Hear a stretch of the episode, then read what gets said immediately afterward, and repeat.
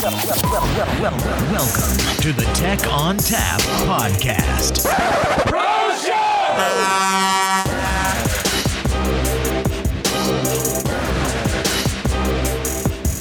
Hello and welcome to the Tech on Tap podcast Roadshow edition, where we bring you the latest updates from the NetApp Insight 2016 conference here in Las Vegas. Today was the last day of the NetApp Insight conference, and I rounded up whomever was left in Insight Central to do a recap. That included most of the NetApp A team.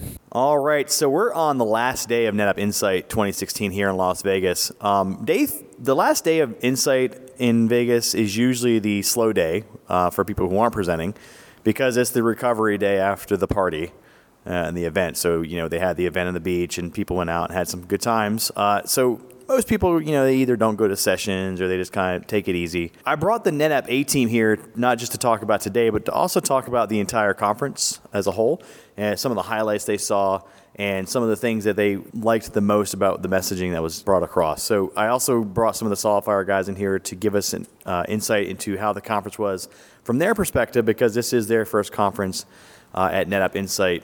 All right, we're going to go around the room first, and we're going to introduce everybody. They're going to tell us who they are and what they do and where they work. So we'll start with this man right here. Hi, I'm Adam Berg. I work for Presidio. I'm the data center practice lead, and you can follow me on Twitter at AJBerg. Adam was actually our video guy all week. He was doing some video interviews. Fantastic job there, Adam. Um, God, how we let this guy in? Hi, my name is Pete Fletcher, and I work for a small virtualization company called VMware. Okay, cool. Cool story, bro. All right, uh, you. I'm Jesse Anderson. I'm a senior engineer for iVision in the cloud group. Uh, I can be found on Twitter at sockeyes51. All right, and uh, I love I, I Maple Leaf Canada. Hey there, on tap listeners, Tech on Tap listeners. Chris Maki out of Scalar Decisions in Vancouver, Canada. I am a solutions architect there. Can I follow you on Twitter? You can. It's at Chris Maki. All right, M A K I, like the shark Or the fish. or the fish, whatever. Shark, they're same things. Can you say my last name properly? Hey. Makey, Something like that. Yeah. Maki. Glenn, you hear that? Sorry, Glenn. Um, this guy. Taylor Riggan, Chief Architect for iVision. Uh, you can find me on Twitter at triggan, uh, T R I G G A N. You also have a blog, right? What's that blog called? Wafflehouse.com. Love it. That's the waffle, as in like waffle file system, W A F L. Um, so I got this guy. He's got some dinosaur action going on here. Uh, who, who are you? Dan Barber, Solution Architect for Presidio. All right, and can we follow you on Twitter? You can. Dan C. Barber. Do we want to follow you on Twitter? You do. And not the other Dan Barber. There's another Dan Barber. Yeah. He's a chef. Oh, okay. Good to know. Interesting facts. Facts you can only get on the Tech Content podcast, apparently. All right, um, you you have lots of buttons and some stickers. Uh, who who are you? I'm Rory McBride from ROECS in the UK. I'm a technical account manager uh, in the UK looking after uh, our partners over there. All right, thanks, Rory. Uh, can we follow you on Twitter? You can, it's McBride underscore Rory. All right, uh, this guy looks angry. I'm Jarrett Kulm with High Availability Inc. You can follow me on Twitter at JK47 The Weapon. So where did you get this smile? I am smiling button because that is awesome. Just like everywhere, get it from Amazon. Uh, so we got some new guys here. Let's start with this one, uh, the Control Freak. This one right here is a control freak. My name's Kyle Murley. I am a senior systems engineer with SolidFire. Work for NetApp. Really glad to be here. He has a Twitter account. It's at my name, at Kyle Murley. That's fantastic. Very, very better toned voice. All right, we got this other guy here. What up? Mike Turner from SolidFire, Influence Marketing Team, one and only Mike T on Twitter. All right, and last but not least, Atanas. Yeah, I'm Atanas Prezhdarov, try to spell that. And I work for Introt as cloud architect. Do you have a Twitter account? Well, try to spell that too. It's Preshar at Prezhdarov. Okay, so let me see it and I'll spell it for people so they can actually understand it. Uh, it's at P R E Z H D A R O V. Is that right? Easy. That's so easy. You too can have a really long Twitter account name. It just, just magical. All right, so who wants to go first and talk about some of the highlights from NetApp Insight? Anyone? I'm just going to pick somebody if you don't raise your hand. Hey, Jared. So, NetApp Insight highlights. You are a hard man to impress sometimes, uh, you know, admittedly so, right? I mean, you're you actually proud of the fact that you are grumpy sometimes. So, in your um, overall impression, what impressed you the most, and what sort of things would you like to see improve? I definitely enjoyed the focus on DevOps and the future of APIs, uh, not just from the SolidFire, which the presentation was awesome, but the fact that NetApp's putting a lot of emphasis on changing out from more of the older archaic uh, ZAPI to Swagger and other more more open standards. Uh, but also that they brought in uh, groups like vBrownBag for the Lightning Talks and uh, the uh, Tech Field Day crew. Yeah, that was. I think that was pretty good. To, uh, a good move on our part, or not my part. I didn't do anything, but the people who set that up. So like um, Mike Turner and Kelsey Cook and Amy Lewis, they did a great job. And also uh, the the Tech Field Day stuff. I mean, Tim Waldron was instrumental in bringing those guys in, uh, making sure that they're here as a presence as as influencers. And I think that means a lot to people who aren't necessarily aware of what NetApp's trying to do, because then when they start hearing it from the influencers they trust, then they start to to understand the messaging a little better. Um, okay, so let's go to one of the SolidFire guys. Who wants to talk about the conference highlights from a SolidFire perspective? I'll cover it. Okay, so so Mike Turner, you worked the Bring on the Future booth, so you got a lot of people coming through, and and you had a lot of conversations about SolidFire in general. How was NetApp Insight from your perspective, and what sort of conversations were you having with customers? Well, our, our customers' conversations were a little different because we were trying to bring more of a personal element to the whole conference. Had, didn't have that before. So we had the social media hub where people could come get social training. We had the vBrownBag stage you guys talked about. We actually had one-to-one mentoring. We had VPs, we had CIOs, we had all kinds of high-level folks. People could just get mentored with their careers for free, and that was great. As well as the photo booth. Everybody loved the photo booth, obviously, by the giant inflatable dinosaurs to my right. It was great. So the customer, we didn't have, we, we kind of gave people a break from the tech stuff and just told them to invest in themselves. And we had a nice chill lounge. It was fun. We had a great time. Were you using the photo booth as like maybe like resume pictures as well? Like, Yeah. could I, could I get a resume picture with a giant dinosaur? You could. I highly recommend it. I'm sure that will get me hired somewhere. Probably not. All right, who wants to go next when we talk about the highlights of the conference? Okay, Adam Berg, tell us about what you thought about the conference and some of the highlights and what things you might see next year that might be a little better. Well, for me, Insight 2016 was the biggest and best Insight ever. I mean, not only because we now have SolidFire part of the fold, just increases the um, the offerings that we get to hear and learn about here um, at, at Insight 2016, but I think there were 16 new product announcements at Insight. I think that's a record. Not only well, all new FAS line, all new all flash FAS, ONTAP 9.1. For me, this this was just the biggest and best show. There was so much more to hear about, to learn about, and and the engineers that we got to interact with, the new SolidFire engineers that we got to talk with. That was really the highlight for me. Awesome. Do you, was there anything you think that we could have done better? Oh boy, doing. Um, I mean, for me, this this show is great. So, so the only thing that we can do better is just keep making it more technical. Make those um, general sessions and the keynotes, make them super te- technical. More demos, more pumping up the new products, um, and that you know, to me, more lasers. Just more lasers. I love that. yeah, lasers are definitely good, especially lasers like sharks with lasers on their heads, right? I mean, that would be pretty awesome. Um, and and in the in the general session, you know, Roger Anderson actually did an informal poll of the audience and said more technical or not, and everybody voted more technical for the most part. So we should keep seeing the technical aspect of that, and we, we were not going to try to go the route of making it more of a marketing driven thing. Um, who is next? You? All right. So Rory McBride, give us your thoughts on Insight this year. Yeah, I mean, I'll just like to echo what um, Adam said there that there's just so many announcements that I think for those people in the UK and the rest of Europe who haven't registered for EMEA, there is a lot that you want to pick up this year that you should uh, definitely get yourselves over to Berlin in a few weeks' time.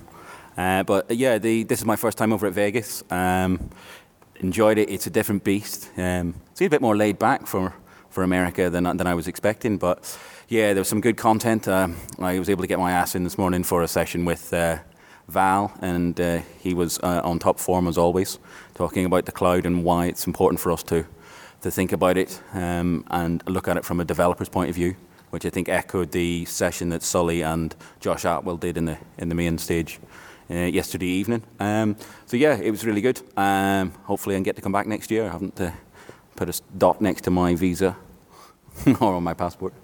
So as far as improvements, anything you, th- you thought that could have been a little better for the next time, or you know things that we could carry over into Berlin? Um, I, I think yeah, the core message is, was great. Uh, I think you know you've got the the right exec sponsorship and and, and speakers uh, on stage from NetApp. Uh, I think um, we would like to see a bit more um, from from more of the technical audience. I think than the the marketing side of things. So I think that's always what we were here for. Um, and I think yeah, it's, it's it's difficult to to meet everybody's needs. Now we've got customers here, but um, sitting around talking with some of them over lunch today you know, they were getting a lot out of it, you know, even if it was their first or second time here. They're, they're wanting to come back next year, and uh, thankfully they've already got the date as to when it is. Excellent. Yeah, next year this will be still at uh, Mandalay Bay in Las Vegas, and I think they said October second. Yep. All right. Uh, who's next? All right, Dan Barber. Yeah, so um, I, I think one of the things that most impressed me about this year was uh, was when George Kurian got on the stage and said, you know, hey, we, we need to make some changes, and the industry is changing, and everybody knows it, and we need to make changes too. And we've been working on that. And to hear a CEO of a major company say, you know, we're changing and we're doing some hard work, uh, I really admire that, and and something you don't hear a lot in in the tech sector. And uh, I think it shows that they're listening to their customers, and that's what NetApp's been all about, right? NetApp's always been a customer-focused company. We're here to make you successful as a business, and what that demonstrated to me is he's putting his money, you know, where his mouth is. Yeah, I've been really impressed with the candor that George has had overall. I mean, he's he doesn't pull any punches. He says what he thinks and what he means, and deliver, delivers on that. And I think that's something that's important to have with a seat, not just with a CEO, but a CEO of a company that's trying to turn around and and re, you know reinvest themselves into other areas. All right, who's next? Jesse. All right, you probably know what I'm going to say, but developers, man, this year has been like the rise of the developer within this uh, convention.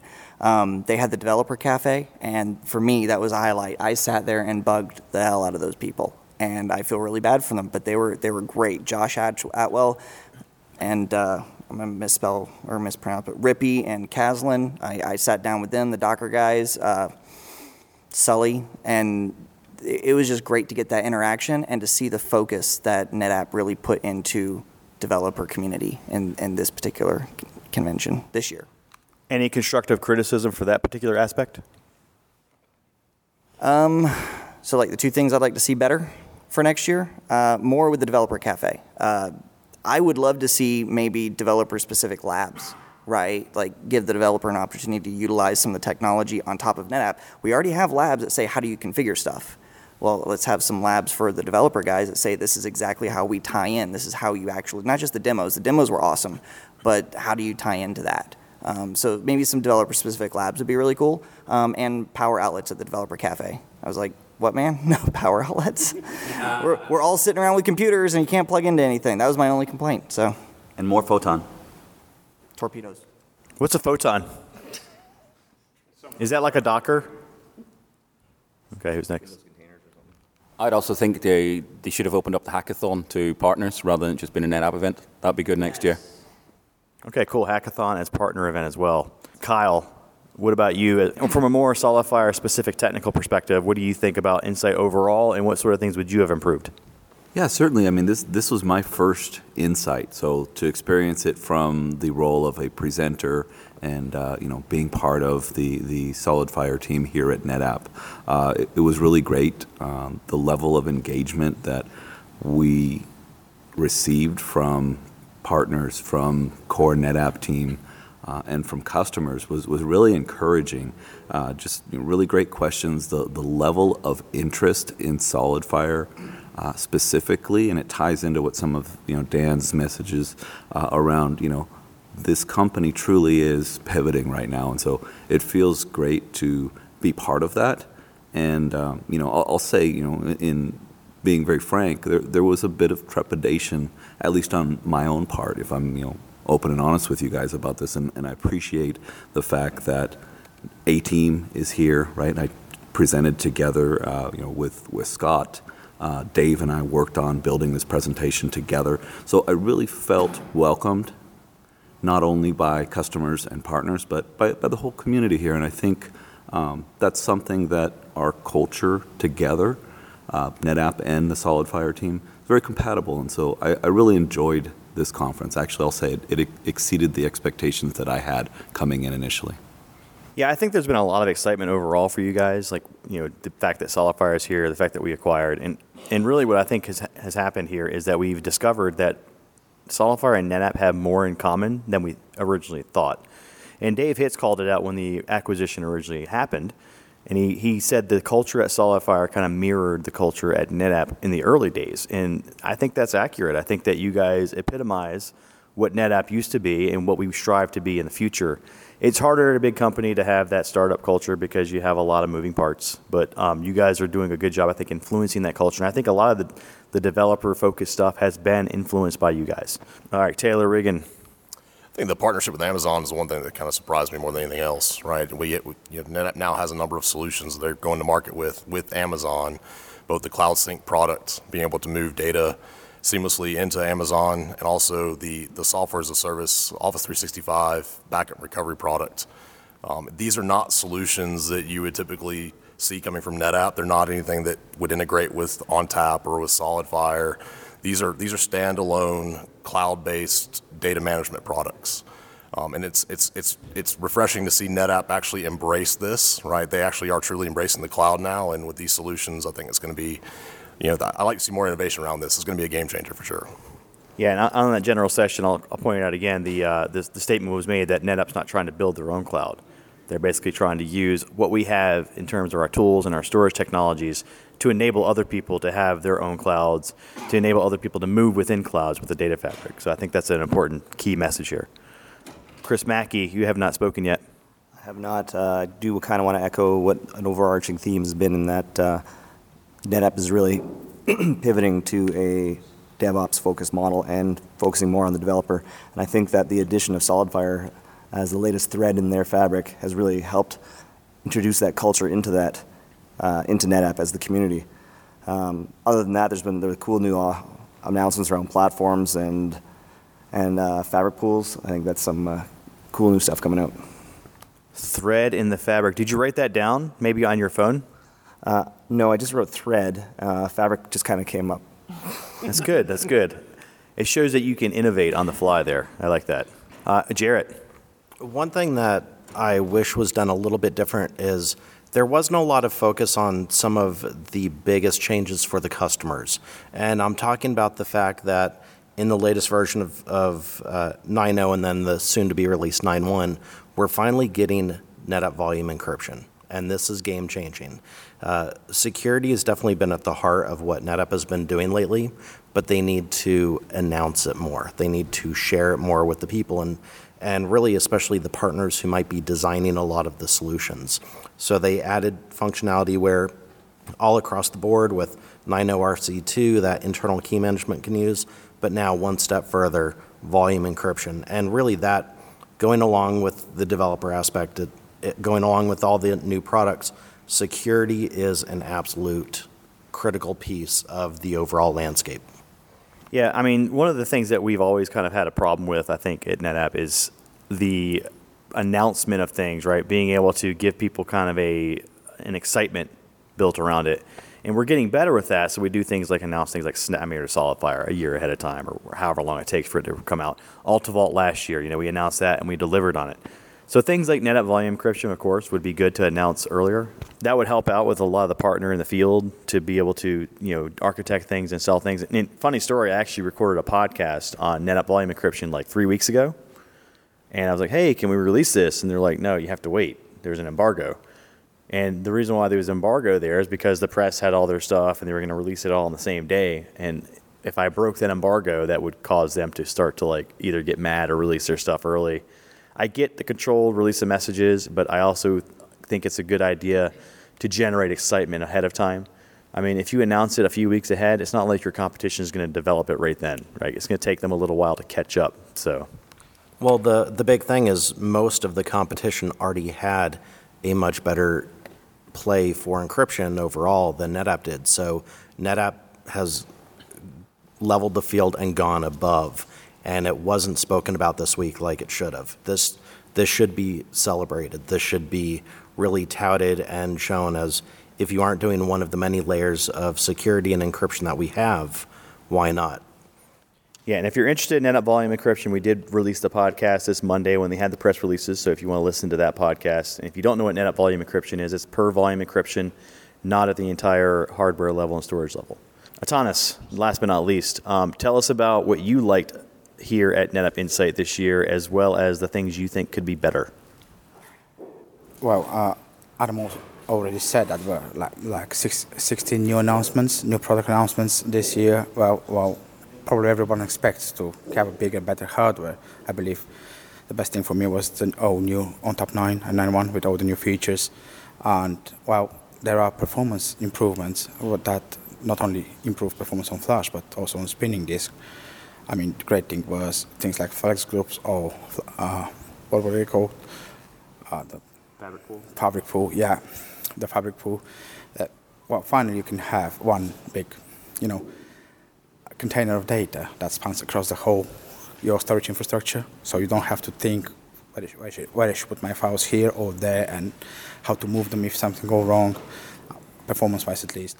And then imagine the ability to actually offload all the data you don't want to have on your flash tier, but it has to be there, like snapshots and backups, and still make it as tier one data. That's just fantastic. Yeah, so Fabric Pools was announced during the general session. It's basically automatic policy-based data tiering off of your storage into either uh, public or private cloud, and eventually on-prem stuff, right? So, all right, anyone else want to talk about anything before we get kicked out of this room? Pete Fletcher, um, what did you think? Yeah. So for me, you know, from as a VMware employee now, you know, VMware has a really strong partner partnership with NetApp. Ha, always has. We have a really strong partnership with SolidFire as well. So when you guys became one company, this was really exciting for people at VMware because we got to see customers from both SolidFire and NetApp here because we have partnerships with both, and so uh, strong vVol implementations from both SolidFire and NetApp, and so it was really great to be able to to reach our joint customers. Uh, that was exciting for me. The other thing I was going to say, like most of the folks in the room have been saying, the strong emphasis on DevOps uh, really impressed me, and it really told me that uh, NetApp is getting much back to the game of innovation. I like how you snuck vVols in there. That was, that was well placed. Well placed. All right, guys, thanks so much for not only uh, helping me podcast, but attending Insight, being great advocates, um, hugging dinosaur inflatables, and all the ilk. Uh, thanks again, and um, I guess we'll see you either in Berlin or next year. Andrew and I had a chat with Jeff Bonney and Mike Kapner of NetApp about NetApp IT. All right, we're here at NetApp Insight Day 3. I was able to corral a couple of NetApp bigwigs here, Jeff Bonney and Mike Kapner. Uh, they're going to tell us a little bit about what they do here at NetApp and some of the things we're going to talk about today. Uh, Jeff Bonney, let's start with you. Okay, uh, I'm the VP of Foundational Services in IT.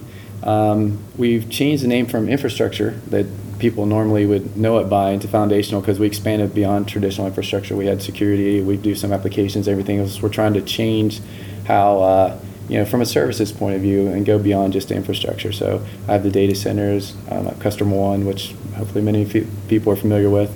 Um, I've got some, some application tools like ServiceNow and some other things. All right, Mike, uh, what about yourself?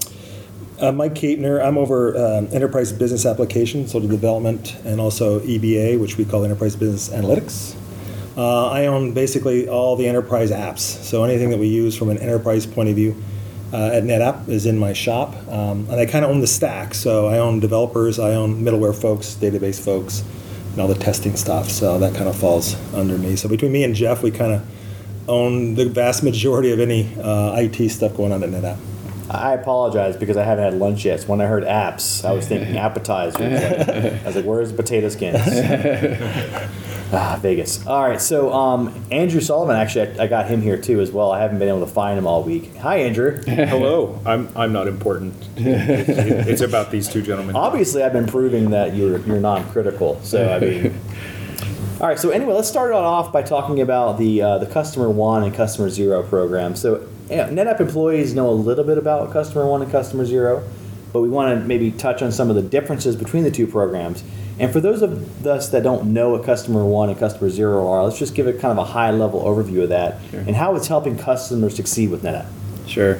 Um, this was kicked off probably a little over two and a half years ago. Um, uh, Al Allis's team and, ProdOps, um, they've been doing Customer Zero, which is basically getting the code fresh off um, the developer's compilation and, and testing it out.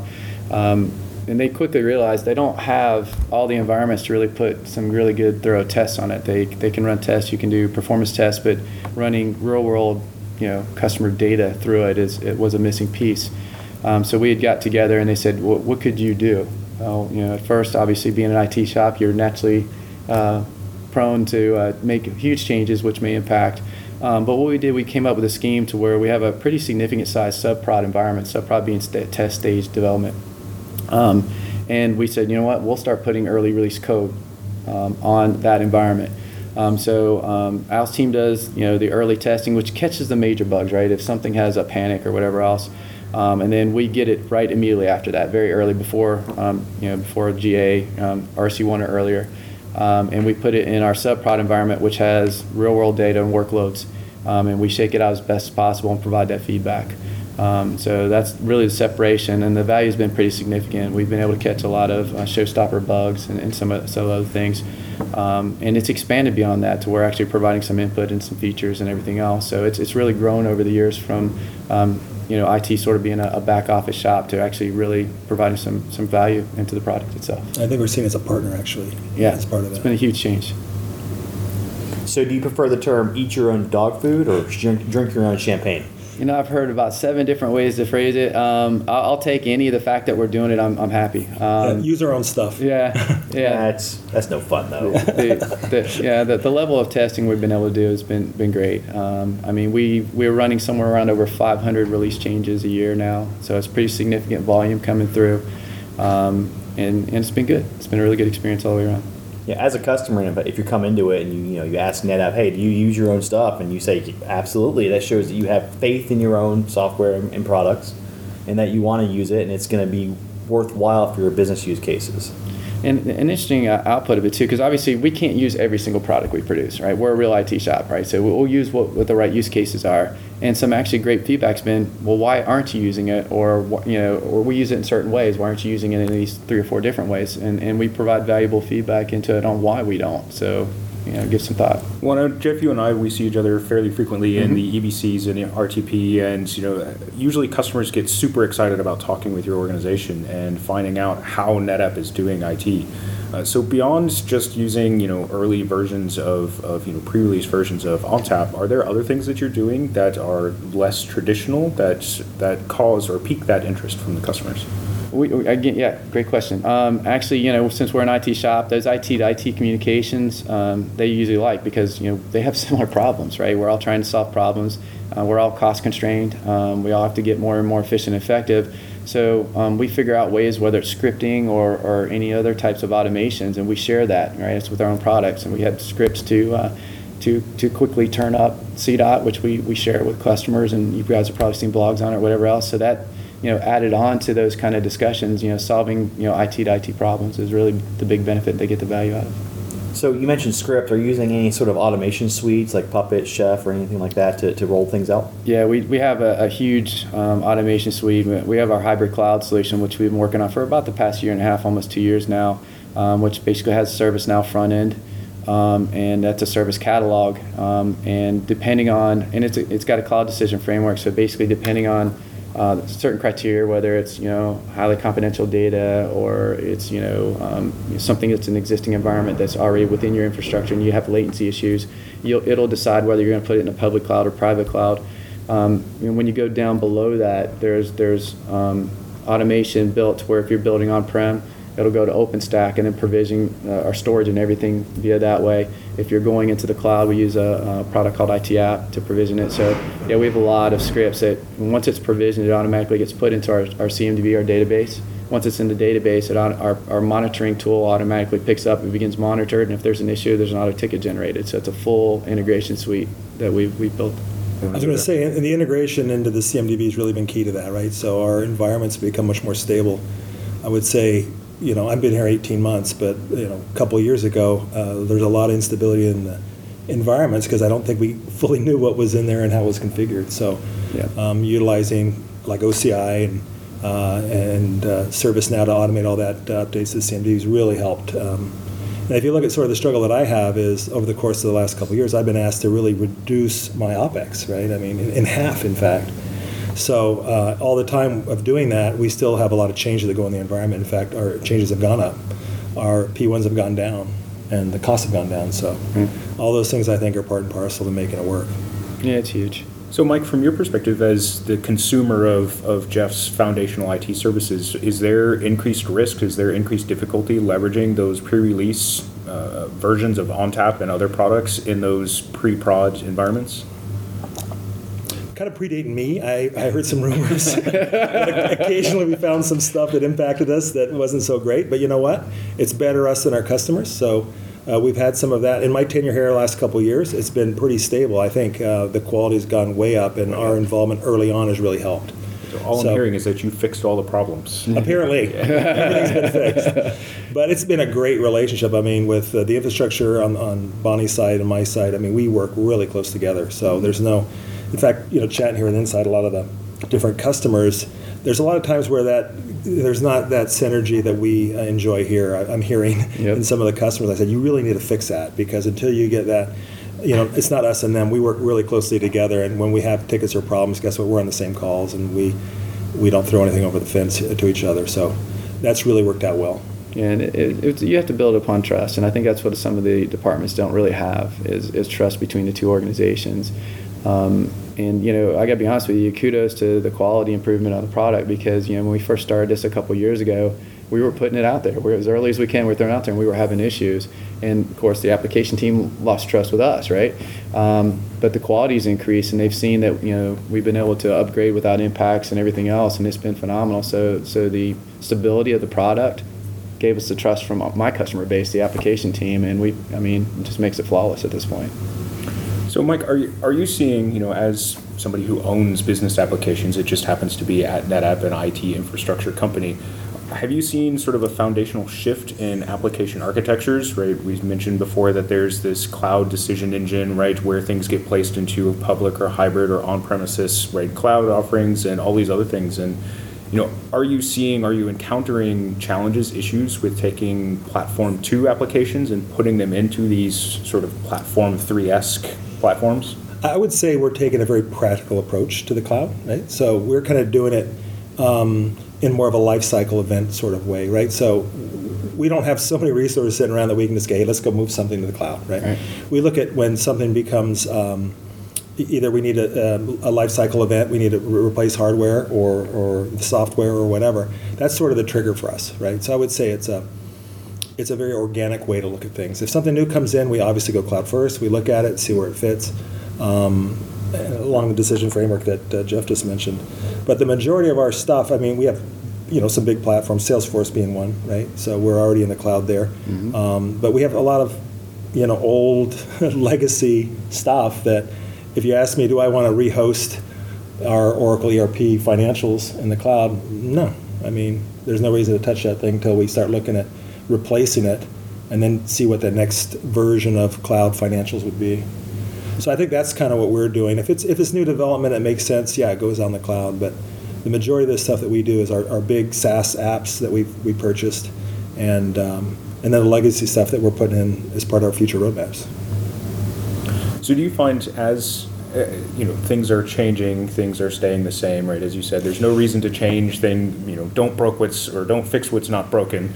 Um, have you noticed an evolution or a change in the underlying skill sets of the people that work for your respective organizations? Right, have have new skills had to develop or be a, be acquired? Talent acquisition. Yeah, what I, what I find is if you like IT, then the new stuff should be exciting to you, right? So when I started, I coded on uh, RPG on AS400, right? And I remember back in the day thinking, I, it was Accenture, and there's some buddies there, and they said, let's go start a company that just does this. And I thought, you know, I don't know if I want to do that.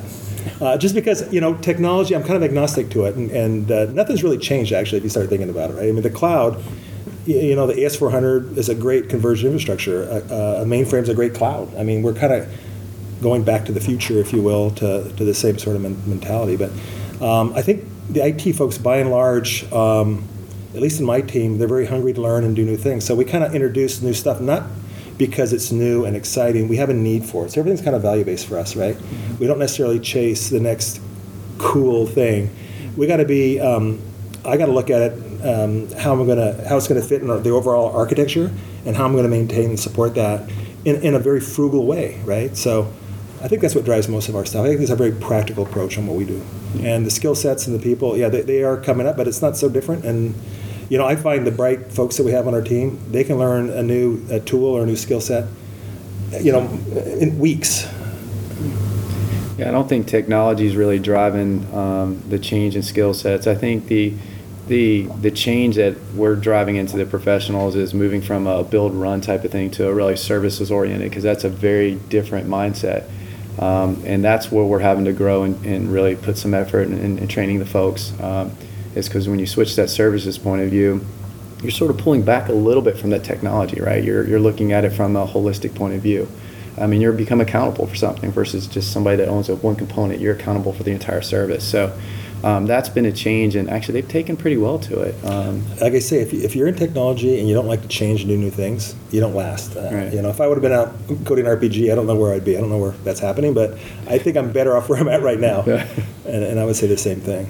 So you mentioned, you know, automation and all of these other tool sets, and one of the things that I always bring up when I, you know, here at Insight when I'm giving sessions, in that, you know, automation isn't eliminating jobs; it's allowing us as IT practitioners to focus on more important things, right? The things that are more critical to the business. And uh, I would love to know if you have any anecdotal uh, evidence of that, or, or even No, sure, absolutely. I mean, you- you've always get you always have more ask than you have people, and IT's always and forever been that way. Um, so if you stay status quo, you're always going to be in that position. Um, you know, if you look at automation, automation. This this goes back to a mantra I've had for years.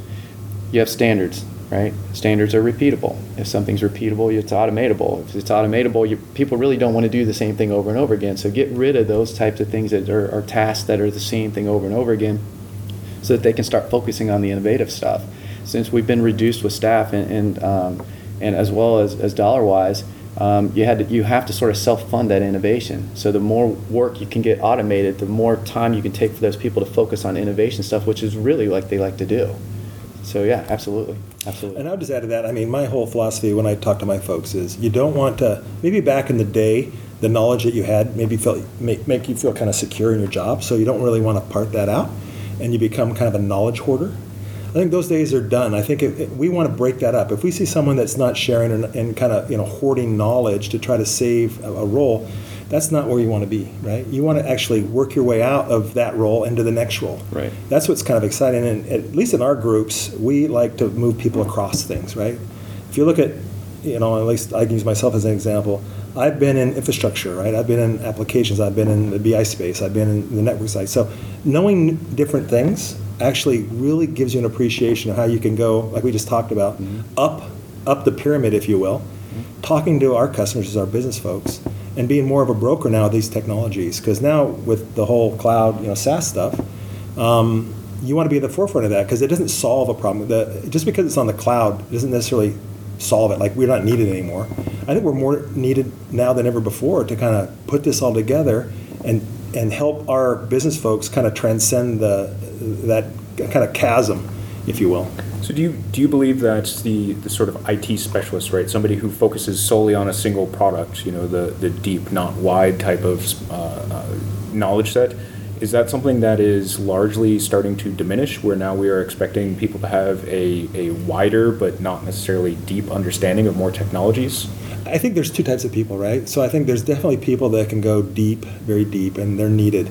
Then there's people that kind of want to go into kind of a management la- layer and more of a design and, and more holistic kind of view. And I think those are the folks that need to jump around and and, and get a broader view of things. And then you have the kind of the management side as well. So those folks that want to really manage folks and kind of go up that layer. I, I kind of see those. Uh, they're, they're not mutually exclusive. I think all those folks can survive very happily in, in the new IT world. But if you if you look at, just look over the past ten years, um, you have convergence of technology. You used to have you know telecom with PBXs and, and networking. Now those are converged. Everything is changing. Now you're hearing software defined. So as you do software defined, you should programmatically be able to take care of stuff and not necessarily need a lot of over super technology hand on keyboard.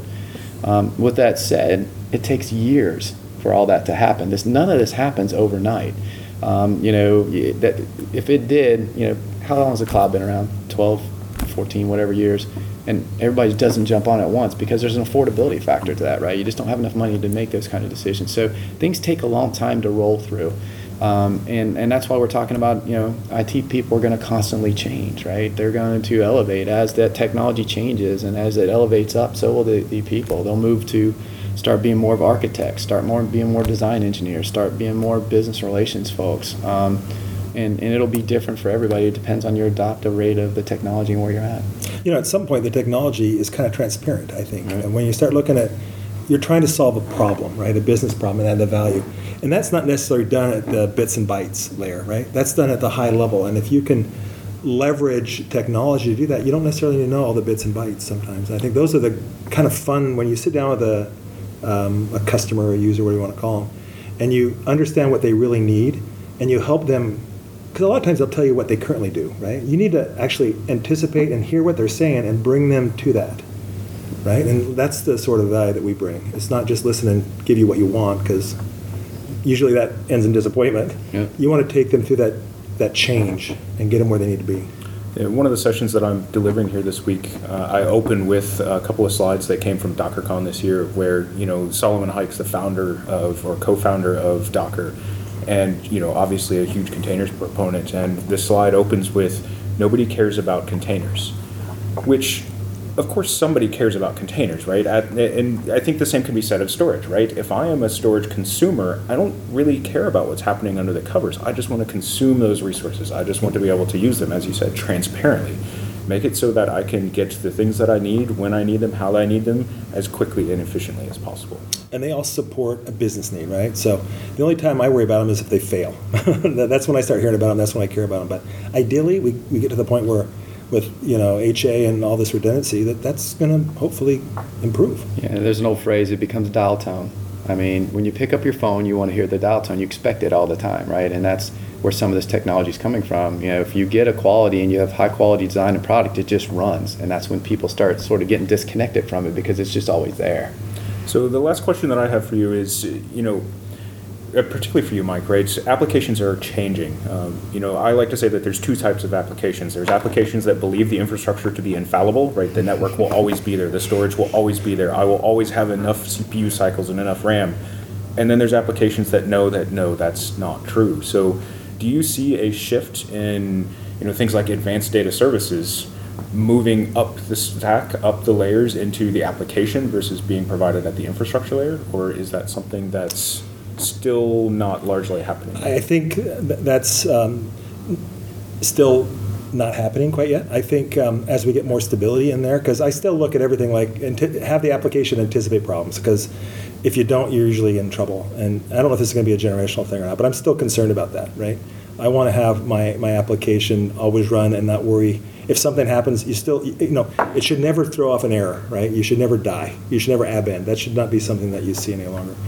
Um, so I hope to get there. I certainly do, and I think uh, I've seen a lot more strides in the last five years than I had in my first, you know, 20 years of my career in that space. Um, you know, the other area, I mean, maybe it's a little bit off topic that I think is going to be kind of critical going forward is this whole, you know, I'm a consumer of technology, right? So I'm a little concerned about, you know, the, the, the, the lock into these big vendors, even AWS, right? I mean, those are all concerns. I think we got to get to the point where, and I think containers will actually help this, where we can run apps that aren't hosted by, you know, the, the big providers of apps. Because as soon as you go in there and they're running your infrastructure and, and your application and you can't move quickly, the app or the data, I'm concerned about that. I like to be able to say, you know what? I want to run it on Azure tomorrow. I want to run it on AWS tomorrow. So more kind of cloud agnostic applications, if you will. I think that's where I see us headed. And uh, from a consumer of that, that's where I'd like to see us go. All right, so uh, Mike Capener and Jeff Boni, thank you so much. If people wanted to get in touch with you on social media, Jeff Boni, how do they get in touch with you? At Boni Jeff. All right, at Boni Jeff, and that's B O N I. B O N I. And Mike Capener. At MT Capener, C A P E N E R. All right, at MT Capener. We can follow Mike Capener. Also, if you want to follow NetApp IT, it's at NetApp IT, and uh, you can get lots of information from that Twitter handle as well. Yeah, the Customer One program has a great uh, history of publishing the things that they're doing. So make sure to check out the blog posts and all of that that Yeah, happen on absolutely. community.netapp.com. Yep. Absolutely. All right, guys. Thanks, so Thanks. much for Thanks sitting so here much. and talking with us. Thank it was you. fun. Thanks. That wraps up this year's NetApp Insight in Las Vegas. Wir sehen uns in Berlin.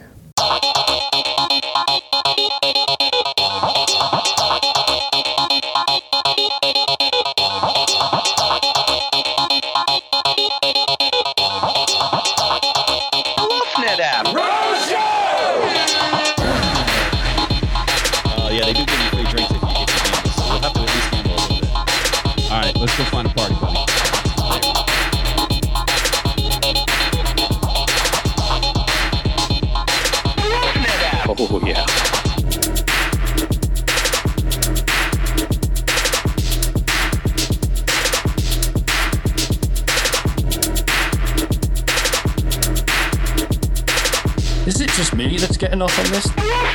Oh yeah.